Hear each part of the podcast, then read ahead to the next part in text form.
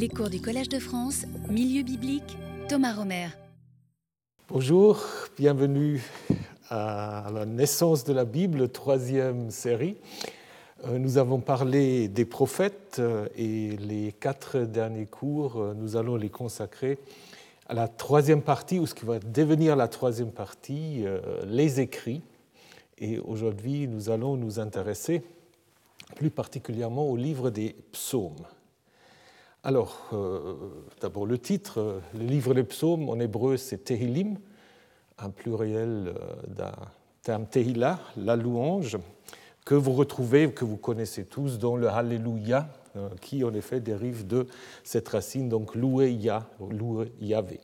En grec c'est psalmoi, donc ce qui a donné notre psaume, et il s'agit là de la traduction du terme hébraïque mizmor, chant ou cantique, qui est le titre qu'on trouve le plus souvent euh, devant les psaumes individuels, mais on en a d'autres comme shir, euh, chanson, maskil, qui est plutôt un poème didactique, et encore d'autres.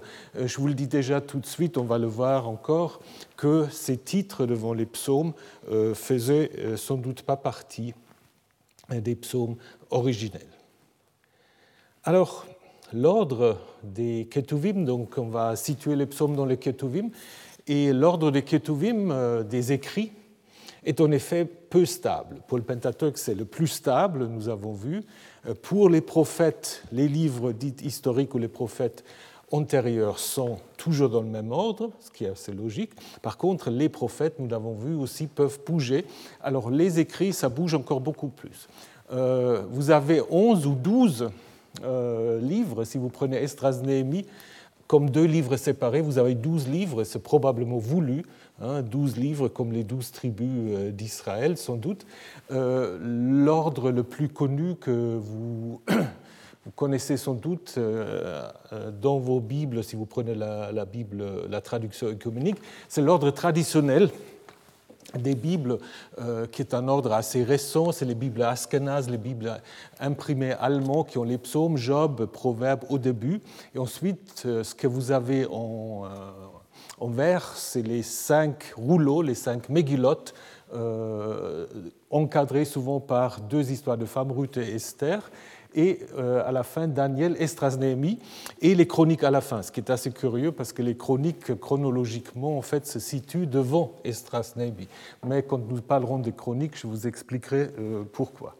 Alors, si vous prenez l'ordre qui est donné dans le Talmud, là, euh, c'est intéressant parce que Ruth est la première. Alors Ruth serait le premier livre des, des Ketuvim, Psaume, Job, et ensuite proverbe coélette quantique, euh, vous avez la suite. Alors, quelle est la logique de cet arrangement?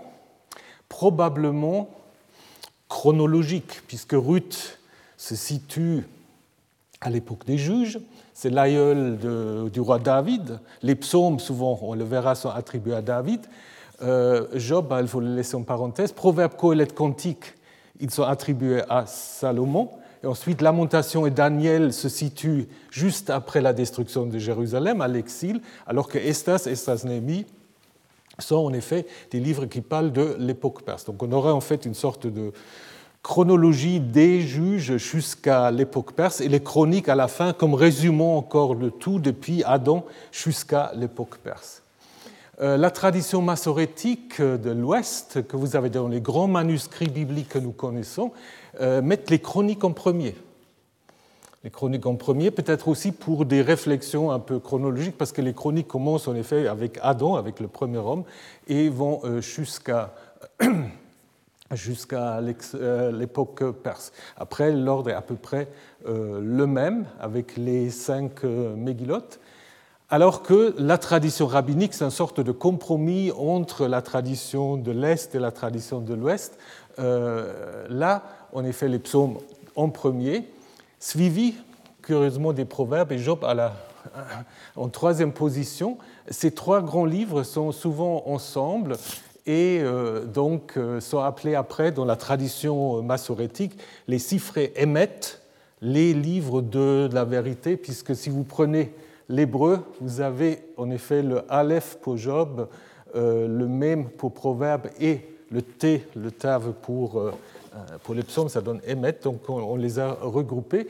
Vous voyez que les, les mégulotes ont un autre, en un autre ordre. Là, on suit l'ordre des fêtes, hein, donc le cantique ayant été lu à Pessah, euh, et Esther au Purim. Donc on a en fait toute l'année liturgique de Pessah jusqu'à Purim. Et ensuite Daniel, Estras, Némi et les chroniques.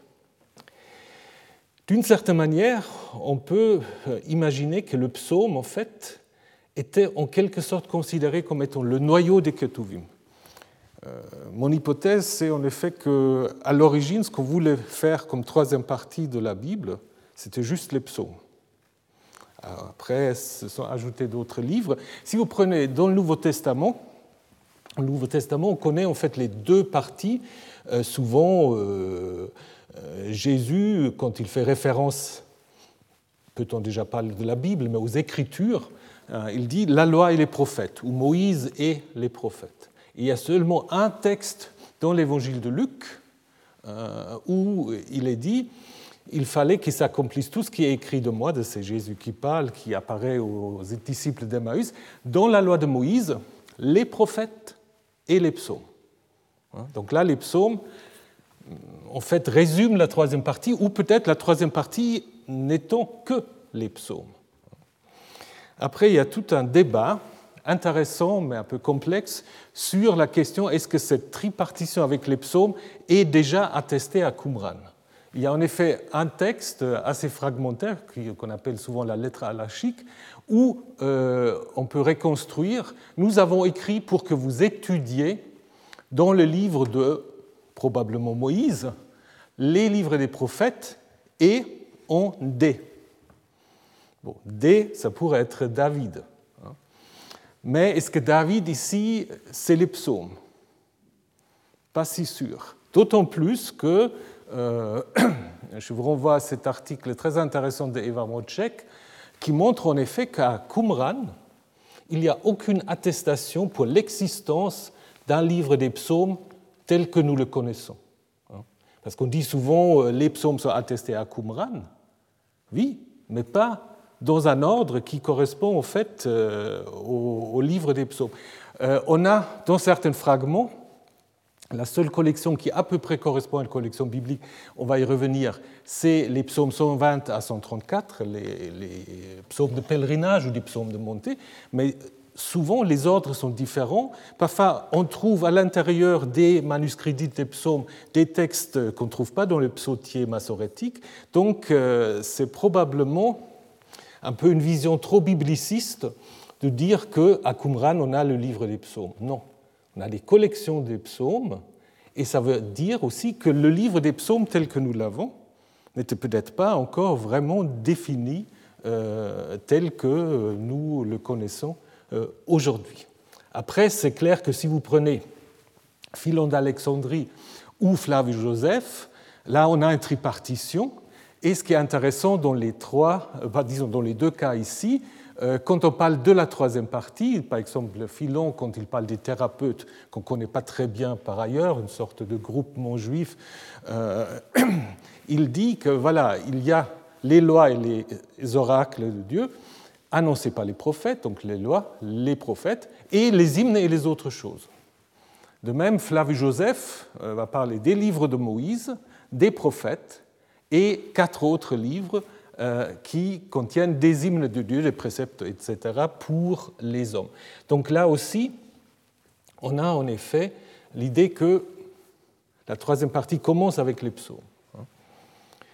Alors, euh, juste un mot sur la formation des Ketuvim. Donc, euh, les Ketuvim n'ont été vraiment définis qu'à l'époque euh, de l'ère commune, à l'époque chrétienne, probablement deuxième, certains diront même au troisième siècle de l'ère chrétienne. Donc en effet, il ne faut pas imaginer une Bible juive antérieure à l'époque chrétienne. Certains disent en effet la Bible juive naît en quelque sorte en même temps que la Bible chrétienne, que c'est en effet deux évolutions un peu euh, parallèles. Hein. Donc cette idée qu'il y a d'abord la Bible juive et ensuite la Bible chrétienne est probablement à corriger. C'est un long processus qui a sans doute plusieurs, plusieurs raisons. Une des raisons étant sans doute la nécessité de définir ce qui fait partie des écrits saints du judaïsme naissant face au christianisme naissant, qui en effet revendique les mêmes livres, euh, surtout en grec.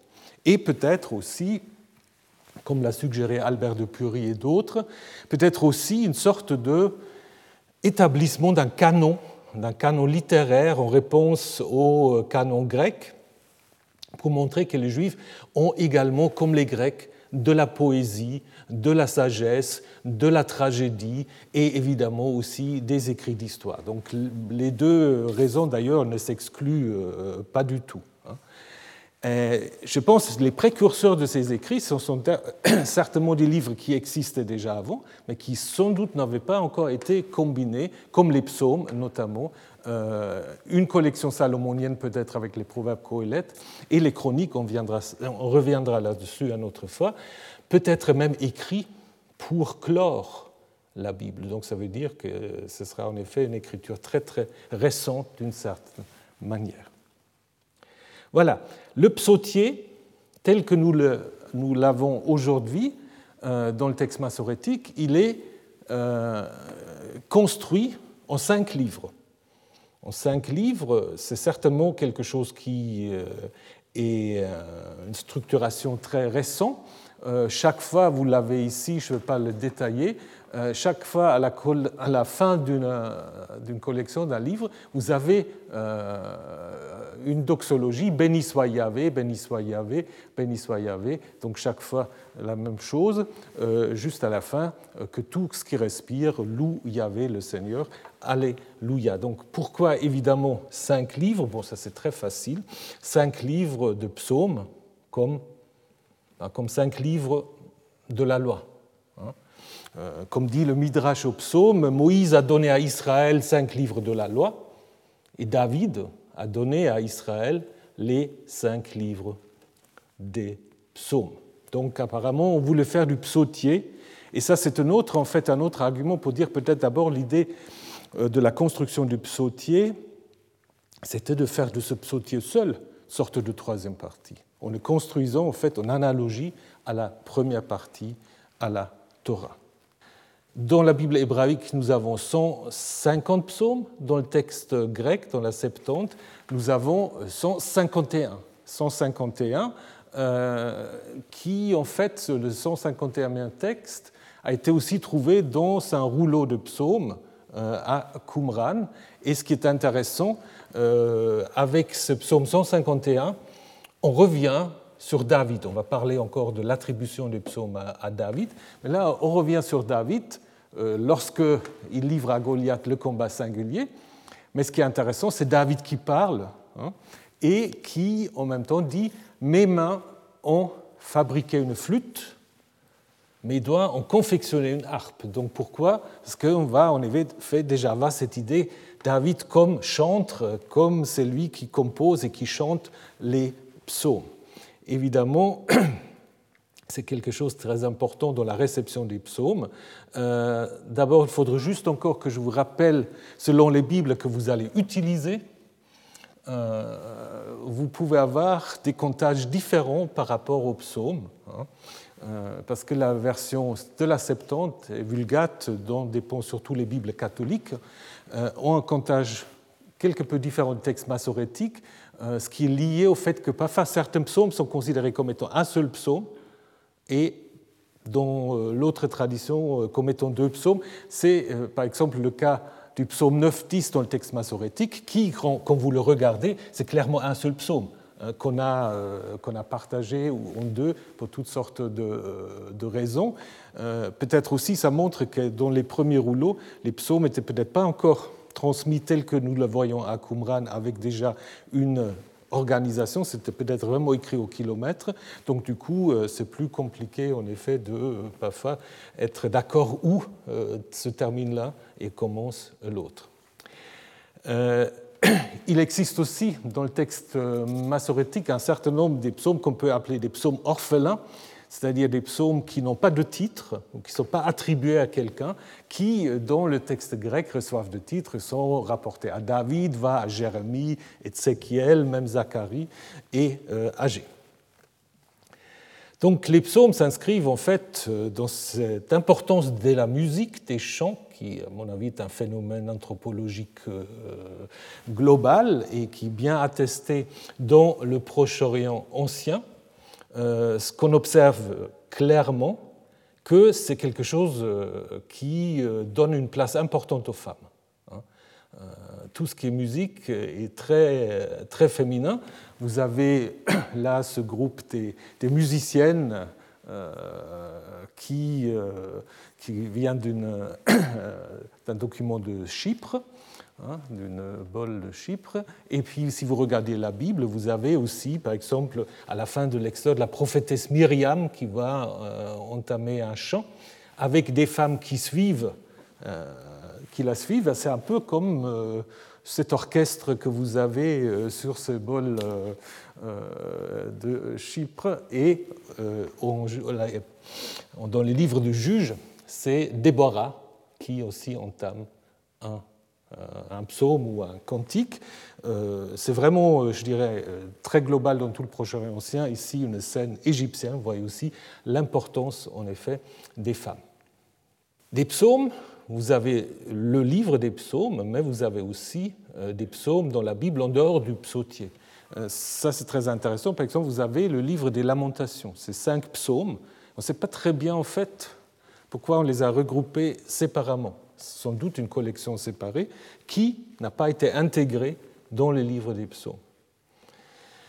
En Exode 15, je viens de le mentionner, c'est Moïse et surtout Myriam qui vont chanter un psaume. Deutéronome 32, c'est Moïse qui euh, est à l'origine un psaume. Déborah, on l'a vu. Anne en 1 Samuel 2. Euh, Ézéchias en Ésaïe 38. Le prophète Jonas va également euh, réciter un psaume. Dans Habakkuk, on trouve un psaume, et ainsi de suite. Donc, c'est en effet pas limité au seul livre des psaumes.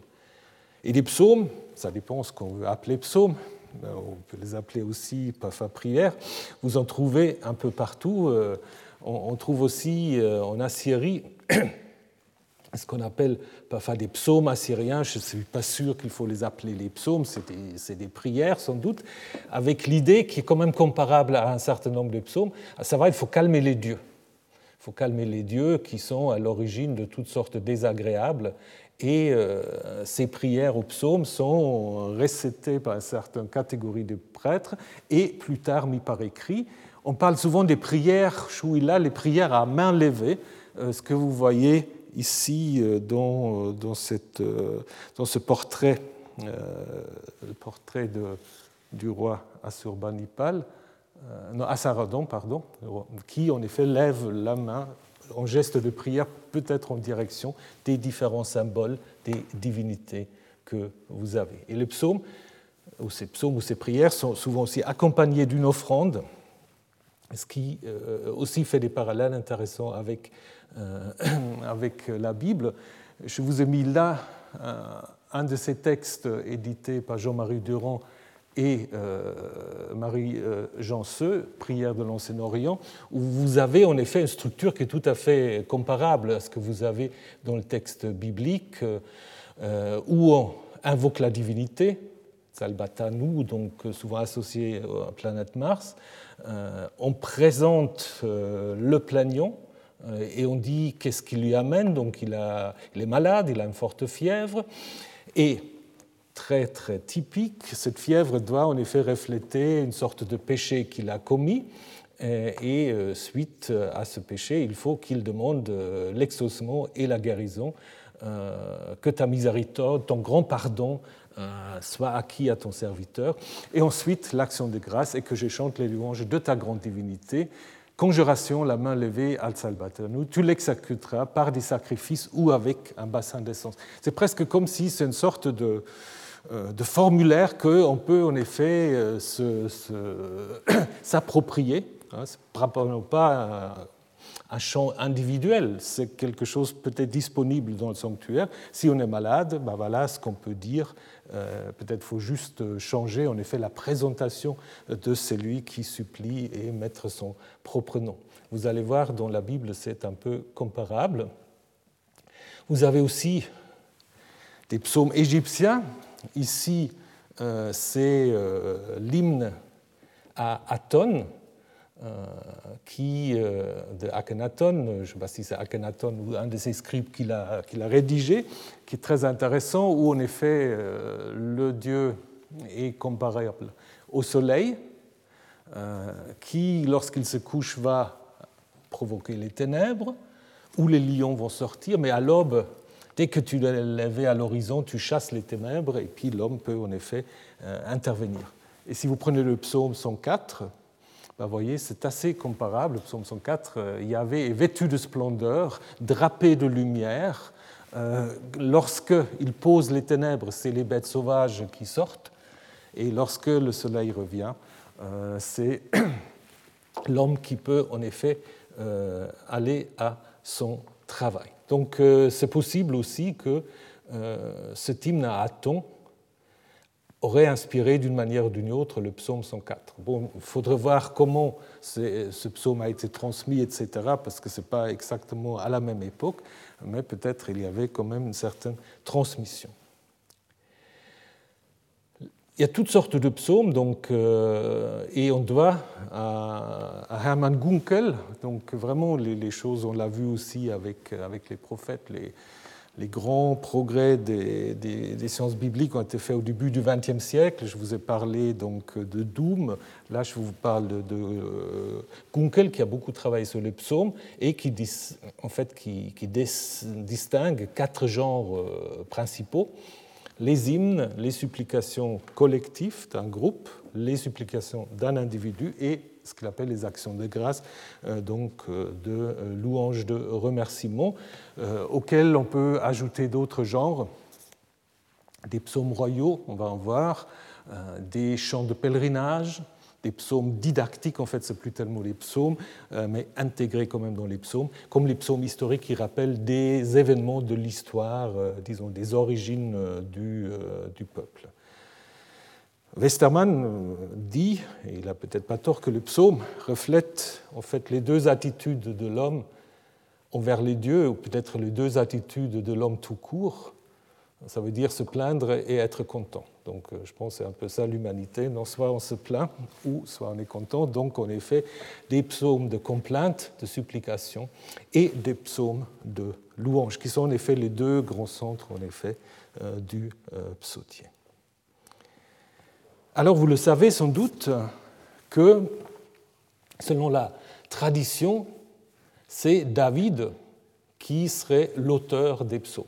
Euh, donc, euh, comme Moïse est l'auteur du Pentateuque dans la tradition, David euh, est considéré comme l'auteur des psaumes. Alors, pour quelles raisons ben, Il y a peut-être plusieurs. déjà dans l'histoire de l'ascension de David, lorsqu'il arrive à la cour de Saül, en fait, il est amené euh, à Saül comme une sorte de thérapeute musical parce qu'il sait jouer euh, de la cithare, il sait calmer le mauvais esprit qui hante euh, Saül. Et ensuite, lorsqu'il est roi, c'est aussi quelqu'un, bon, bien qu'il est en quelque sorte le roi idéal, mais en même temps, c'est aussi un roi qui fait souvent des choses euh, qui ne sont pas vraiment euh, tout à fait euh, cachères, notamment l'histoire de son adultère avec Bathseba. Ou en effet, dans le récit biblique, lorsque le prophète Nathan vient lui amener donc le mécontentement de Yahvé, il reconnaît chez péché à euh, contre Yahvé. Et donc, du coup, euh, cette idée aussi d'un roi qui reconnaît ce péché euh, s'applique alors du coup facilement à des psaumes, comme on l'a vu déjà dans le psaume assyrien, où on dit voilà, chez péché, David reconnaît son péché et devient en quelque sorte figure d'identification. Hein. C'est pour cela, dans le texte massorétique, dans le texte grec encore plus, vous avez 73 psaumes qui s'ouvrent par le David. Alors ça c'est une question d'interprétation ou de traduction. Comment il faut traduire le David? Le, la préposition le, c'est pour, à, en relation avec, euh, et curieusement, après, on a toujours traduit de David. Littéralement, c'est plutôt pour David ou en rapport avec David, c'est-à-dire on met en effet un psaume en relation avec David. Et plus tard, on l'a pris comme étant une sorte de, soit, on soit appelé un lamed auctoris, un lamed qui indique l'auteur, alors qu'on euh, l'a que dans les psaumes. Donc je pense que c'est une évolution euh, ultérieure avec justement un psaume comme le psaume 51 euh, qui introduit maintenant quand le prophète Nathan alla chez lui après que David fut allé chez Bathseba et euh, le psaume commence Et pitié de moi, mon Dieu, selon ta fidélité. Donc ça correspond un peu à ce qui est marqué en 2 Samuel 12. Donc on a imaginé à partir de cela que David pourrait en effet être l'auteur de ce psaume et de plusieurs psaumes. Parce qu'après, on va avoir euh, toute une collection de psaumes davidiques. En fait, il y a cinq groupes de psaumes que vous avez ici qui, qui sont introduits chaque fois par le David, pour ou en lien avec David. Et ce sont euh, surtout des psaumes de complainte ou de supplication et 13 de ces psaumes, notamment dans le deuxième groupe, dans les psaumes 51 à 72, euh, ces, ces psaumes-là sont en effet souvent mis en lien avec des histoires sur David dans le livre de Samuel. Donc on introduit quand il, donc David, se déprécia aux yeux d'Abimelech, en fait Akish qui le chassa, il s'en alla. Quand le prophète Nathan alla chez lui, nous, nous l'avons déjà vu, et ainsi de suite, quand les Philistins le saisirent à Gath, quand dans la caverne il fuyait Saül, etc. Et ce qui est intéressant euh, dans euh, ces psaumes qui sont attribués à David, ce n'est pas tellement des, psaumes qui chantent la gloire du roi, c'est plutôt toujours, comme je vous ai dit, des psaumes en fait de supplication de complainte. Euh, donc c'est plutôt un roi qui doit, en effet, euh, si on le prend à la lettre, confesser ses péchés, ses erreurs, et ainsi de suite. Donc David devient en quelque sorte le patron des psaumes de complainte. du coup, il faut se poser la question pourquoi? Alors, euh, une hypothèse de se dire, en fait, cette collection se met en place après la fin de la royauté judéenne, après la destruction du temple et l'exil en 587, euh, ce qui est tout à fait possible. Et du coup, le fait que ces psaumes soient attribués à David, mais des psaumes de détresse et des complaintes, peuvent en effet se comprendre comme une sorte de possibilité à n'importe quel individu de s'approprier euh, ces psaumes. Donc euh, peut-être une sorte de démocratisation de la figure royale, si on peut parler ainsi, ou alors, de l'autre côté, il va avoir toute une tradition euh, qui va évidemment aussi aboutir dans les textes des évangiles, où on a cette idée, en fait, euh, d'un roi humble et euh, souffrant. Hein. Ce qu'on a déjà d'une certaine manière dans le deuxième Ésaïe, on en a parlé, et qu'on va retrouver aussi dans les traditions du Nouveau Testament.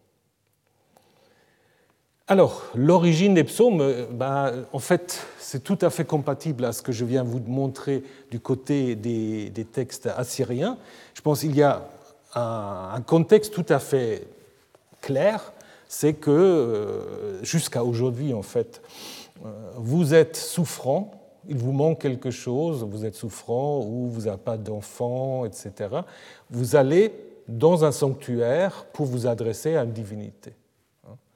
Euh, plus fréquemment, c'était en lien avec des maladies qui étaient en effet considérées comme étant une punition de démons ou de dieux et contre lesquelles en fait il fallait faire appel à la divinité pour sortir de cette maladie. Vous avez ça par exemple dans le psaume 6, hein, avec toujours l'idée, je suis malade, donc j'ai quelque part mérité ma punition. Hein. Et avec cet argument très intéressant, euh, au verset 5, euh, Reviens, Yahvé, délivre-moi, sauve-moi à cause de ta fidélité, car chez les morts, on ne prononce pas ton nom. Dans Sheol, séjour de mort, qui peut te rendre grâce? Donc l'idée, c'est en effet que Yahvé a tout intérêt de garder le vivant en vie, parce qu'une fois qu'il est chez les morts, ah, il ne peut plus avoir une communication avec Yahvé. Et tout d'un coup, on a Écartez-vous de moi tous vos, vos malfaisants, car Yahvé a entendu ma prière. Alors qu'est-ce qui s'est passé entre le verset 8 et le verset 9 Il y a une sorte de retournement, on va le voir encore euh, dans le psaume 22, un retournement de situation. Peut-être entre les deux parties, il y a un prêtre dans le sanctuaire qui avait dit, oui, Yahvé a entendu ta prière. Hein?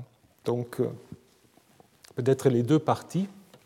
Et donc, le moi dans les psaumes, comme dans euh, les textes assyriens, ce n'est pas un individu, c'est euh, en fait une sorte de formulaire disponible pour celui qui peut ou qui veut s'identifier à la situation qui est décrite euh, au début. Donc vous avez cette idée de ex voto assez clairement dans le psaume 40. Ça c'est un psaume très intéressant. Donc c'est lui qui parle, le psalmiste. Il dit, j'ai attendu Yahvé, il s'est penché vers moi, il a entendu mon cri, il m'a tiré du gouffre, il m'a remis debout, il a assuré mes pas. Et, ce qui est intéressant, il a mis dans ma bouche un chant nouveau, Shir Hadash, une louange pour notre Dieu, Tehila, hein, comme les psaumes. Beaucoup verront, ils craindront et compteront sur Yahvé, un jeu de mots avec deux racines hébraïques, voir et craindre. Et on a l'impression que ce nouveau chant fonctionne comme une sorte d'ex-voto. Il a mis dans ma bouche un nouveau chant. Donc on a ici l'idée qu'à la place des sacrifices, on a un livre, un rouleau écrit pour l'occasion et que celui euh, qui vient va déposer au sanctuaire. Hein, parce qu'au verset 7, on va dire, tu n'as voulu ni sacrifice ni offrande, tu n'as demandé ni holocauste ni expiation. Alors j'ai dit, Voici, je viens avec le rouleau d'un livre, Megillat Sefer, écrit pour moi. Donc, on a l'impression que ce rouleau, c'est peut-être ce psaume dont il est question, hein, et qui euh, sert en quelque sorte d'ex-voto. Donc, il vient avec un petit rouleau qu'il dépose au temple à la place des sacrifices, et les autres peuvent ensuite reprendre ce rouleau. Et d'ailleurs, ce psaume à 18 versets, c'est comme une petite feuille de, papyrus qu'on a à Éléphantine et par ailleurs. Donc on sait que voilà, c'est des petites productions. Peut-être il y avait, mais ça c'est la pure spéculation, peut-être qu'il y avait au temple de Jérusalem ou ailleurs des scribes professionnels qu'on payait pour qu'ils vous composent un chant de louange que vous déposez ensuite. Parce que souvent les gens ne savaient certainement pas lire et écrire, mais des gens qui s'en occupaient et qui les déposait. C'est assez comparable avec cette stèle euh, de, de Nébré, donc un, graveur, un sculpteur égyptien, dont le fils a été très malade hein, et qui s'est adressé à Amon. Peut-être en bas, ici en bas, vous avez peut-être le père et le fils euh, qui en effet s'adressent à Amon. Et on dit aussi qu'il a été malade parce qu'il était dans le pouvoir d'Amon à cause de sa vache. Alors qu'est-ce qu'il, est-ce qu'il a touché une vache sacrée? On ne sait pas trop, mais il a dû faire quelque chose qui a déplu à Amon.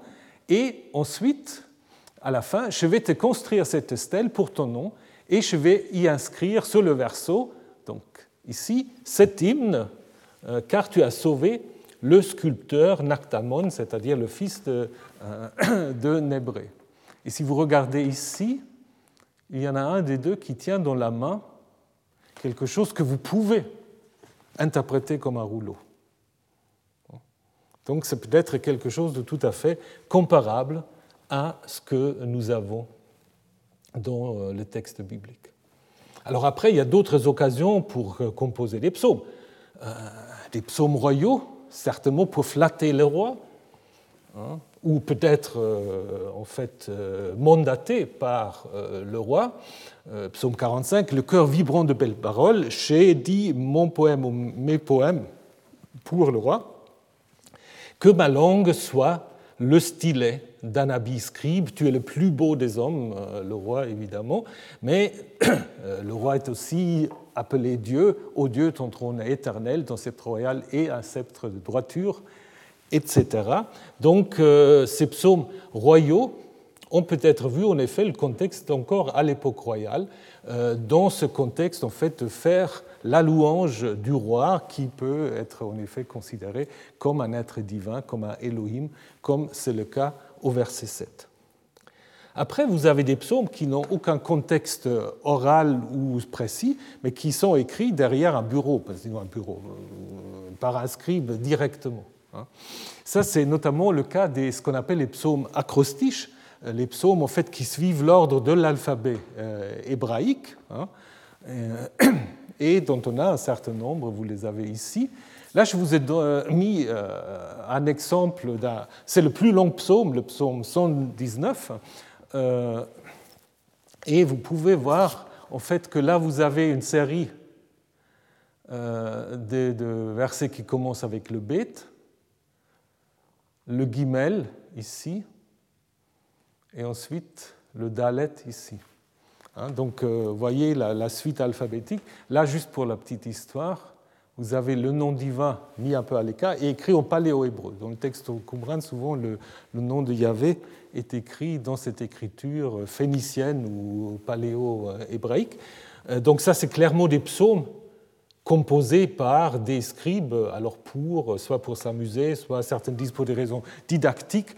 Mais si vous prenez le psaume 119, personne ne peut apprendre un psaume comme ça par écrit par cœur, ou peut-être à l'époque, euh, aujourd'hui, je ne sais pas. Il y a aussi d'autres psaumes, euh, les masquilles souvent, qui sont sans doute en effet écrits d'emblée par des scribes, euh, notamment les récapitulations de l'histoire, comme dans le psaume 78, et les autres que vous voyez affichés. Les psaumes, comme euh, les autres euh, textes bibliques, ont souvent connu une histoire de, euh, révision, d'ajouts successifs. On le voit très clairement dans le psaume 51 dont nous avons déjà parlé, donc c'est un peu le psaume qui nous accompagne aujourd'hui. Le psaume donc mis dans la bouche de David qui confesse ses péchés, etc. Et qui dit Tu n'aimeras pas que j'offre un sacrifice. Euh, pas d'holocauste. Le sacrifice voulu par Dieu, c'est un esprit brisé.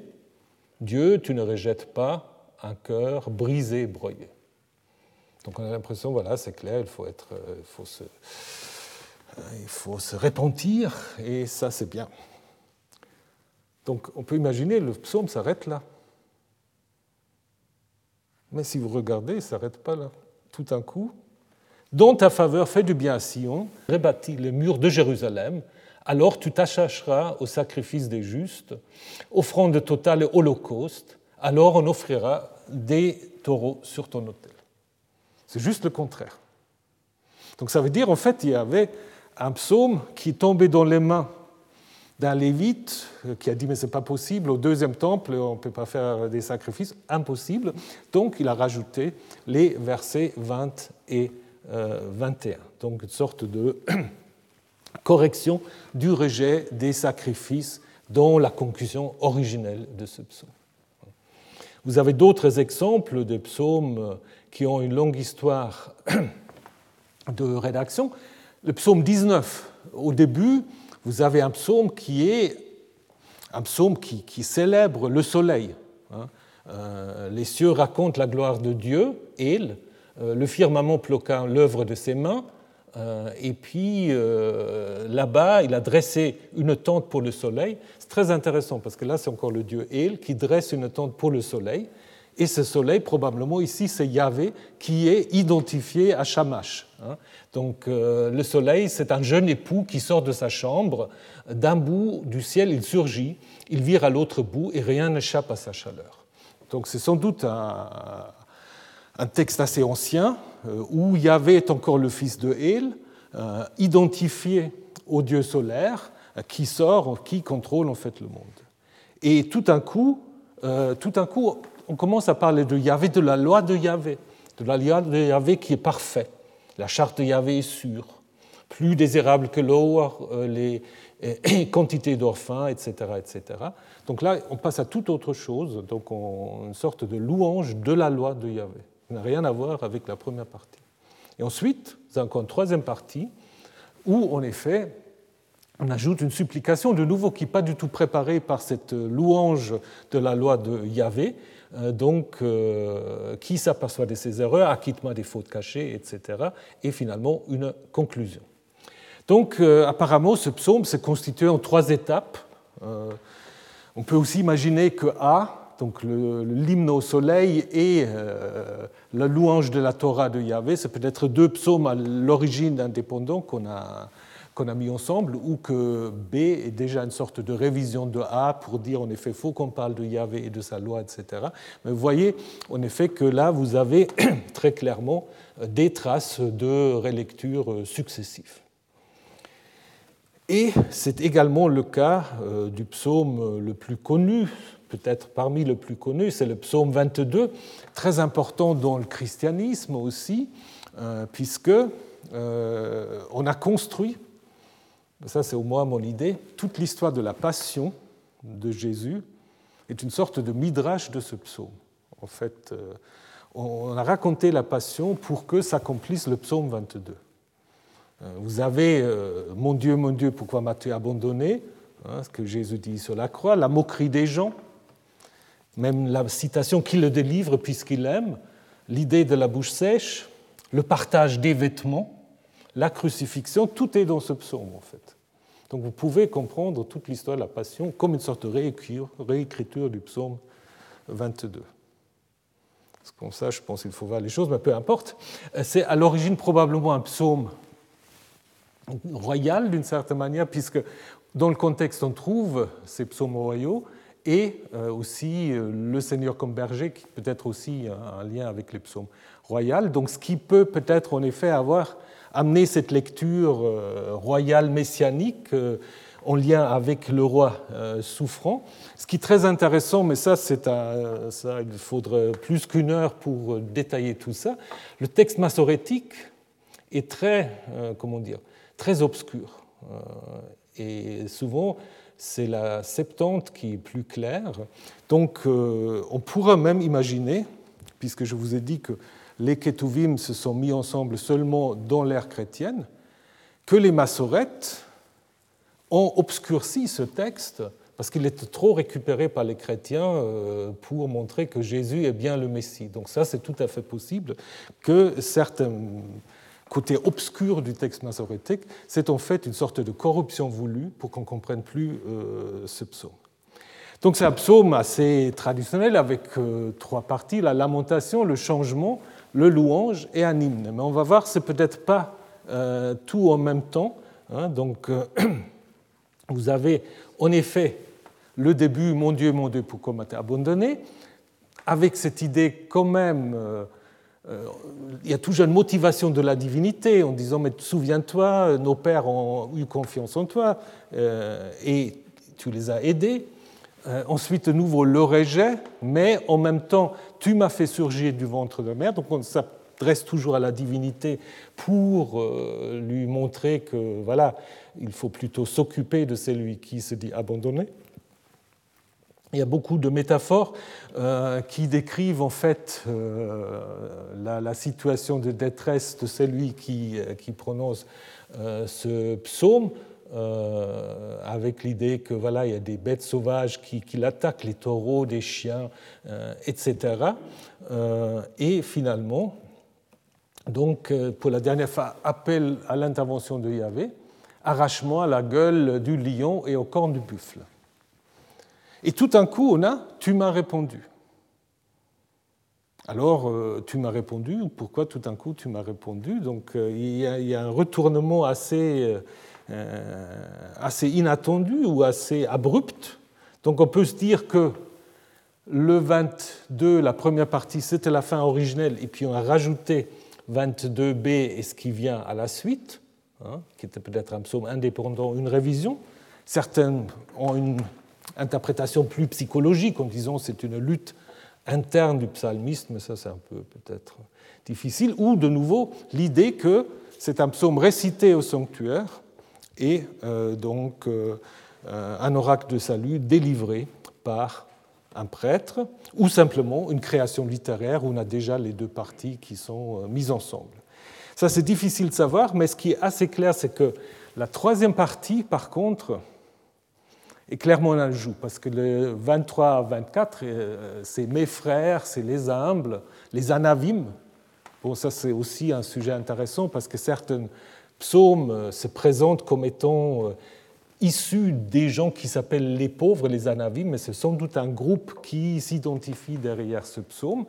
Euh, et puis, vous voyez, à la fin, à vous, longue et heureuse vie. Donc, ça, c'est clairement la conclusion de ce psaume, auquel on a rajouté ensuite une sorte de perspective universaliste avec l'idée que la terre tout entière se souviendra et reviendra vers Yahvé. Toutes les familles des nations vont se prosterner devant sa face. Ça, c'est quelque chose qu'on trouve dans les textes tardifs, c'est-à-dire que tous les peuples en fait, vont reconnaître la souveraineté de, euh, Yahvé. Là aussi, euh, avec des idées, peut-être aussi que Yahvé peut faire vivre les morts. Euh, texte massorétique très bizarre, devant sa face se courbent tous les morts et ensuite, il n'a pas laissé vivre sa nefesh, son âme. Qui l'a pas fait vivre? C'est très très compliqué ce psaume. Euh, voilà, peut-être là aussi, c'est une sorte de polémique contre l'idée de la résurrection, donc il n'a pas laissé vivre son âme.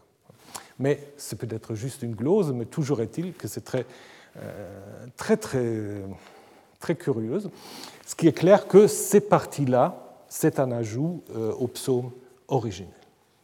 Donc les psaumes ont une histoire de la transmission tout à fait comparable à ce que nous connaissons d'autres textes.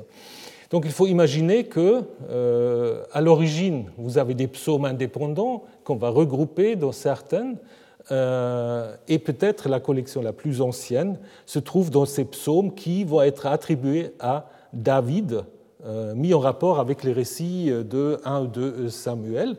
51 euh, à 72, et à la fin, on trouve en effet fin des prières de David, fils de Jessé.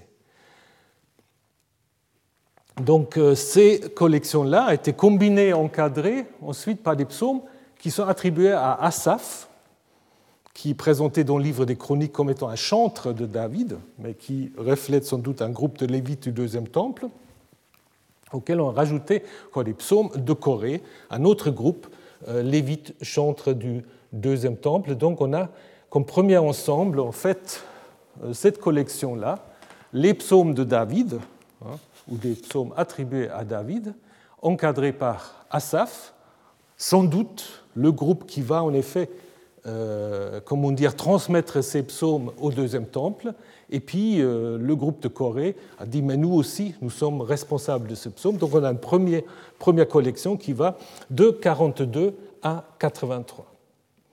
Et cette collection, ça c'est très intéressant, a connu une sorte de révision élohiste, c'est-à-dire euh, on a remplacé dans ces psaumes presque tous les tétragrammes, les Yahvé, par Elohim. Pourquoi peut-être avec une idée un peu euh, universaliste, euh, à savoir que euh, voilà, Elohim, c'est le Dieu de, tous les peuples, donc il y avait ce trop spécifique Israël. Peut-être c'est aussi déjà l'idée qu'il faut éviter, puisque ces psaumes-là, sans doute ils étaient récités. Il ne fallait pas pendant la récitation que quelqu'un dise Yahvé. Donc ce qui est le plus sûr, c'est qu'on met Elohim à la place. 42, 42 c'est un chiffre important. Dans le Talmud, on dit le nom divin consisterait en 42 lettres, c'est-à-dire les différents noms qu'on peut donner à Yahvé.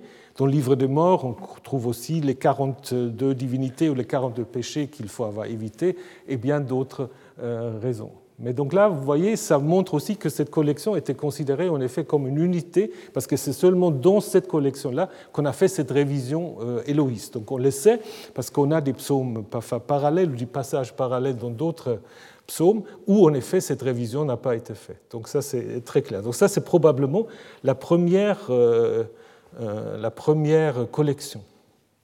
Ensuite, on va rajouter à cette collection les psaumes 3 à 41, qui sont aussi clairement des psaumes davidiques d'une certaine manière, et qui s'ouvrent en fait psaumes contre David, contre à David lorsqu'il s'enfuit pour échapper à Absalom. Donc euh, toujours l'idée de mettre ces psaumes en lien avec la vie de euh, David.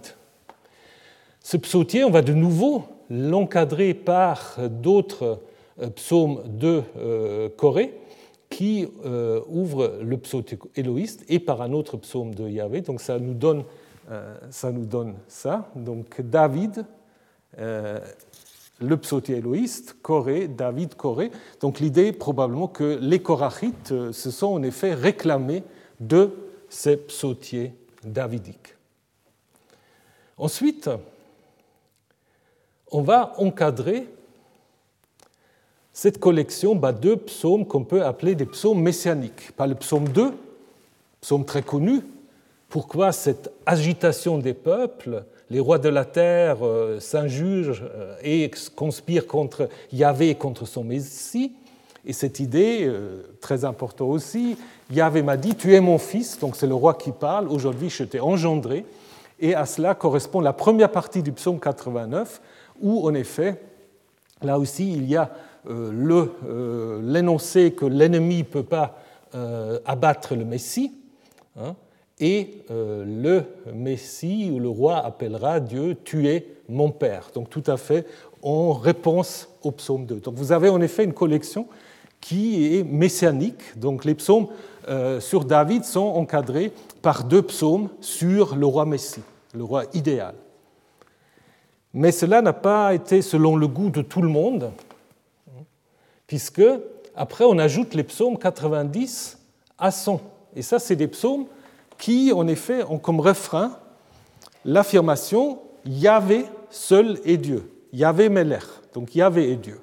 Donc pour dire en fait, le vrai Dieu, c'est Yahvé, ce n'est pas le Messie.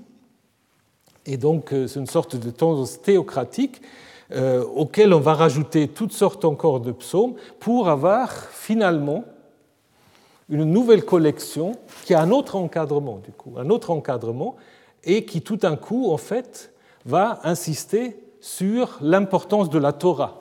Hein. Premier psaume, Heureux l'homme qui ne suit pas le projet des méchants, mais qui trouve son plaisir dans la Torah de Yahvé, et qui murmure, qui rédit sa loi jour et nuit. Et finalement, à la fin, le psaume 119 que nous avons déjà vu, Heureux ceux dont la conduite intègre et qui suivent la loi de Yahvé. Donc en fait, là, vous avez un autre encadrement. Maintenant, c'est une collection qui montre l'importance de la loi. Et ce premier psaume voulait probablement aussi faire un lien avec l'ouverture des prophètes, puisque en Josué 1, le premier discours de Dieu à Josué, c'est en effet de lui dire, ce livre de la loi ne s'éloignera pas de ta bouche, tu le murmureras jour et nuit. Et cette racine haga, elle est très très rare, elle se trouve comme par hasard en psaume 1 et en Josué 1. Donc probablement, peut-être à ce moment-là, on voulait faire des psaumes une sorte de supplément aux prophètes ou montrer comment les psaumes et les prophètes ne peuvent être lus que s'ils ont lu en référence à la Torah au Pentateuque. Donc on a ce psautier, psautier Torah, d'une certaine manière, avec à l'intérieur le psautier messianique, le psautier théocratique et toutes sortes d'annexes que je n'ai pas maintenant le temps euh, de détailler. Finalement, vous avez d'autres collections qui sont ajoutées, notamment ces fameux psaumes de montée ou les psaumes de pèlerinage, hein, qui commencent tous par le même titre, psaumes de montée, hein, et des psaumes historiques, mais liés quand même d'une certaine manière à Sion, qui sont euh, ajoutés euh, ensuite, encore une fois, les psaumes attribués à David. Et puis, on arrive à un nouveau encadrement, puisque toujours psaume 1, vous le connaissez maintenant, heureux l'homme. Psaume 144, heureux le peuple qui a tout cela, heureux le peuple qui a pour Dieu Yahvé. Et là, on a 144 psaumes. Euh, c'est sans doute aussi voulu, 144, 12 fois 12. Donc sans doute à un moment, on a pensé que le psautier pourrait s'arrêter avec ce louange, avec cette, plutôt avec cette euh, euh, bénédiction heureux l'homme euh, que vous avez à la fin. Mais finalement, on voulait peut-être encore renforcer cette idée de louange en ajoutant encore cinq psaumes qui en fait sont assez onueux parce que c'est toujours la même chose, peut-être juste composés pour l'occasion. C'est toujours Alléluia, Alléluia, louer, louer le Seigneur. Et on arrive donc au psautier dans sa forme finale, qui se termine vraiment avec cette insistance sur Alléluia, louer Dieu dans son sanctuaire, louez-le, louez-le, louez-le, etc.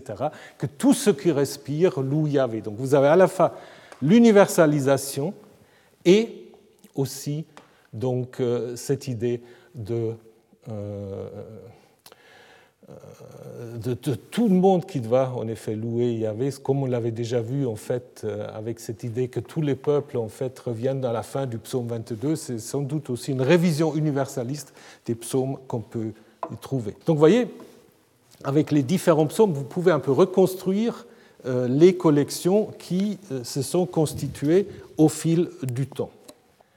Alors, brièvement, deux mots sur le milieu producteur des psaumes nous avons vu que, à l'origine, c'est des chants, peut-être des ex-voto produits par différents scribes.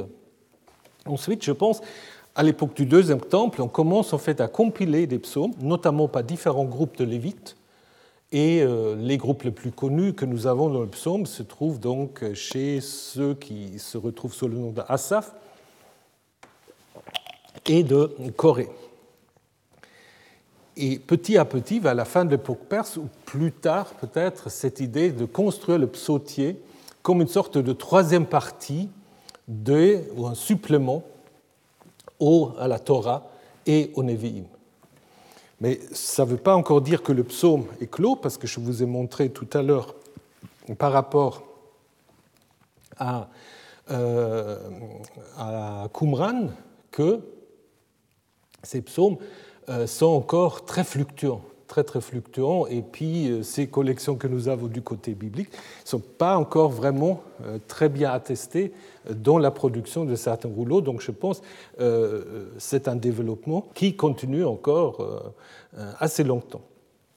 Donc je vous ai dit, la plupart des psaumes sont à l'origine à lire d'une manière indépendante, mais on peut quand même constater des regroupements, souvent de manière délibérée.